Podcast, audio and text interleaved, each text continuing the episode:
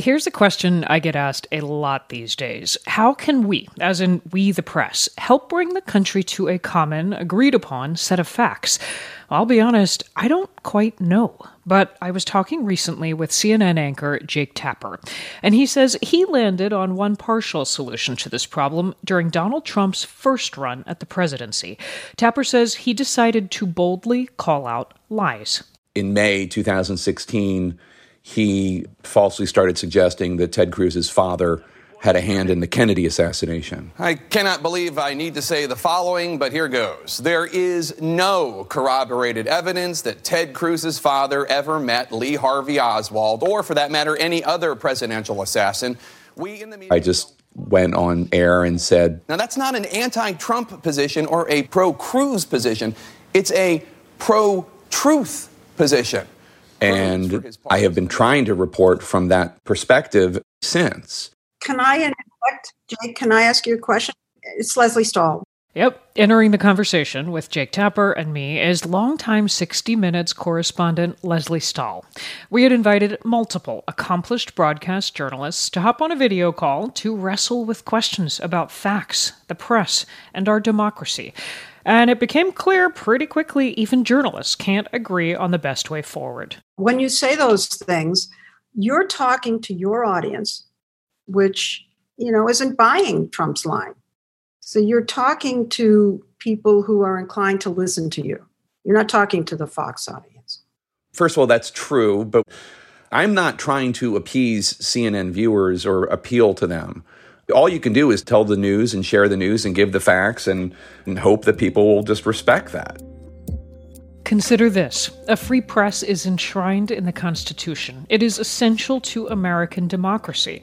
For it to function and speak to all Americans requires an agreed upon set of facts, but that agreement feels more elusive than ever. Today, we'll take a look at how a handful of journalists are navigating that divide. From NPR, I'm Mary Louise Kelly. It's Friday, June 4th.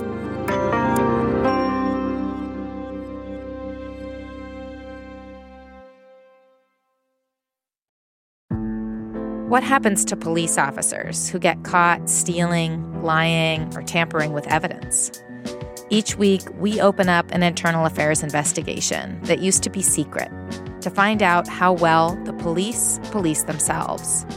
Listen to On Our Watch, a podcast from NPR and KQED. It's Consider This from NPR, and let's pick back up with that conversation I had with CNN's Jake Tapper about how the press should navigate a political climate where people are claiming multiple, starkly different versions of reality. Am I right in thinking that your show started a policy? You have a policy now you don't put lawmakers on the air who voted to overturn the election? It's not a policy. Have you put I, any I, lawmakers on the air since January who voted to overturn the election? No, I have not. It's more a question, which is if I know that you will lie about the election and vote that way, if I know you have such disdain for facts and truth that you're willing to buy all of these crazy accusations, then what else won't you lie about? Oh, Ayesha, jump in because you're you're covering this as part of the White House press corps. Also on the call with Tapper and Stahl was NPR White House correspondent Ayesha Rascoe, who spent a lot of time going back and forth with the Trump administration over the truth. Are you saying now, the DNC that, the DNC server that it's okay for the U.S. government to hold up aid and require a foreign government to investigate political opponents of the president. Now, the D- you're talking about looking forward to the next election. Even, We're talking even the DNC. The DNC is still involved in this next election. Is that not correct? Ignoring what the president or his spokespeople, the former president or his spokespeople say, is is not an option. No, no, it's not. And during the Trump administration, there was this tension of trying to make sure that, yes, what he said mattered. But that doesn't mean that you had to parrot what he said unchallenged. I do think, and, and one thing that I do want to say is even when the idea that the media was being unbiased, they were coming from a certain perspective. So neutral statements like, well, the police said this, therefore it is true. That's not really a neutral statement, right? And in this moment, when you have communities that even back in the, you know, good old days did not trust the media because they felt like they were not represented, they were not spoken to. So this is it's something that goes beyond the Trump issue. And I think if we come out of this moment and it's only focused on Trump voters versus non Trump voters and not looking at the fact that there were seeds of this in communities that felt like they couldn't trust the government, that they couldn't trust the media. I think you miss a whole big part of this country and where some of this distrust is coming from. You're getting at something really interesting, which is it is possible to produce a news report that is absolutely accurate, but not true. Uh, Leslie, I want you to pick up on the point that Jake was making about who you put on air. Yeah. And do you put it's, somebody on air who is gonna lie? You had that famously contentious interview with former President Trump right before the election. Do you know what you told me a long time ago when I asked why you keep saying fake yeah. media? Yeah. You said to me, I say that because I need to dis- uh, discredit you so that when you say negative things about me, no one will believe you. I don't you. have to discredit you. But that's what you You've told me. You've discredited yourself. And he stood up, you he cut it off, he walked out. I think we have enough of an interview here, Hope. Okay, that's enough.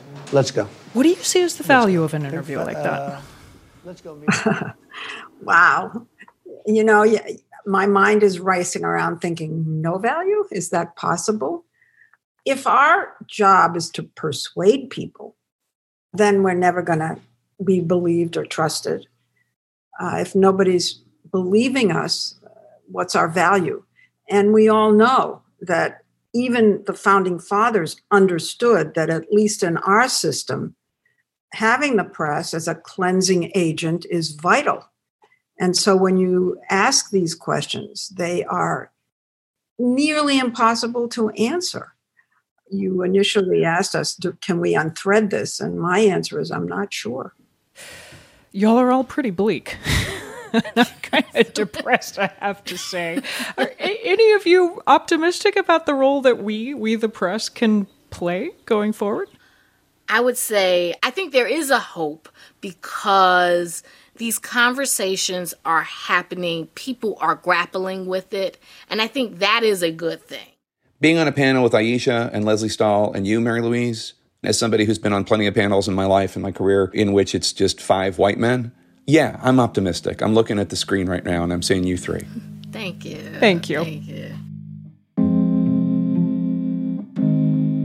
NPR White House correspondent Ayesha Rascoe, CBS's Leslie Stahl, and CNN's Jake Tapper.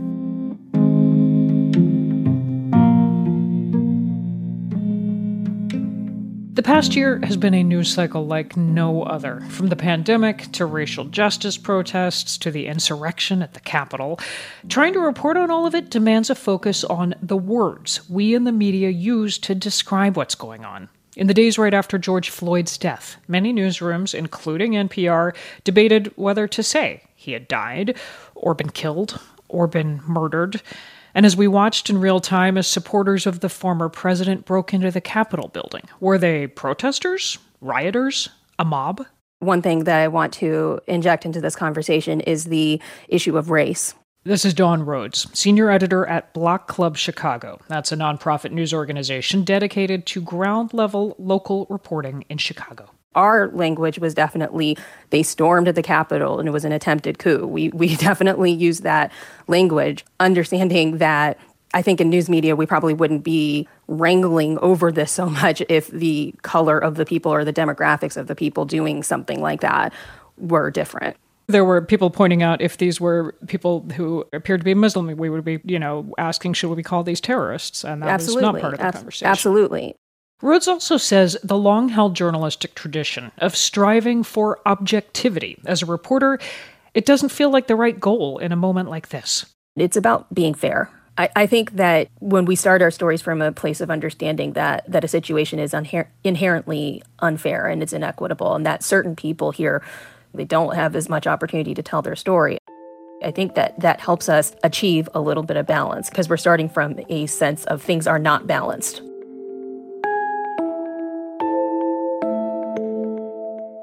The last journalist we'll hear from today is struggling to figure out how much she wants to push the traditional boundaries of journalistic objectivity. Unlike the other voices you've heard, she is from this profession's next generation. She is Sherry Liang, editor in chief this spring at the University of Georgia's student paper, The Red and Black. We spoke about how she's approached her work this past year. I had a big identity crisis, I think, which was when the Atlanta shootings happened. I, I grew up around Atlanta, so I was very familiar with the area. I grew up in a majority Asian community, and a lot of questions about my identity as a journalist came up, especially as as we've come to find. I think I'm the first East Asian editor in chief at the Red and Black as well, and that experience made me realize like, is there a possibility that journalism can be personal as much as it is news reporting, and and is there a way we can have people of these identities report on the news as, as we would see on the front page of any major news organizations, but also talk about their experiences? Because I think that's just as valuable and it, it improves the credibility of the journalist as well. Sherry Liang says, as editor of her college's newspaper, she faces a stream of never ending questions about how exactly to cover the news in her community. I have moments where I just I just sit there and I'm like I don't know the answer sometimes, and then I think, yeah, that makes sense because I'm 20 years old. Like I, I it doesn't change in your answers. 50s. I hate to tell you. yes, no, I and and like we have a very new staff this year because we've had like a record number of recruits come in, and I'm just thinking like most of us aren't even of legal drinking age, like, and we're trying to cover our town and our university, and, and we're one of the primary sources of news here. So it's it's it's been a lot to process.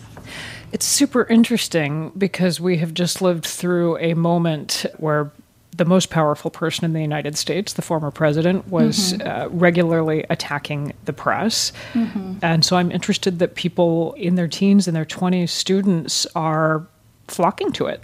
Yes, I I think we kind of grew up in an interesting time because in 2016, when Trump was elected, I was also taking my first journalism class in high school. And, and, so this was kind of like our reality that we kind of entered the field into. And I guess what we find is that there is a very vocal minority as well of people who don't trust the news, but at the same time, we have very loyal readers who are subscribe to our newsletter, who look at our app every morning, who genuinely come to our site for answers. And, and I think it's important not to lose sight of that. Do you plan a career in journalism? I hope so. I think it really comes down to a lot of us have come into this field because we want to hold our institutions accountable, and especially as an independent news organization I think we have a lot of power in this community to make a difference. And I don't know what that will look like exactly for me. I think a lot of us are just figuring things out as they come. But I don't think this last year has dissuaded many of us from entering the field at all. If, if anything, it's given us more reason to enter and help make a change. That makes me so happy to hear. if I'm allowed to editorialize, I, I will be cheering on the ranks of reinforcements. I hope so. And an update. We checked back with Sherry Liang to see how her summer plans are shaping up, and she told us she has landed an internship with Georgia Public Broadcasting, an NPR member station. So, congratulations, and here's to the next generation of journalists training to tell the messy, contradictory, glorious story of this country and our democracy, figuring it out together in real time, along with you.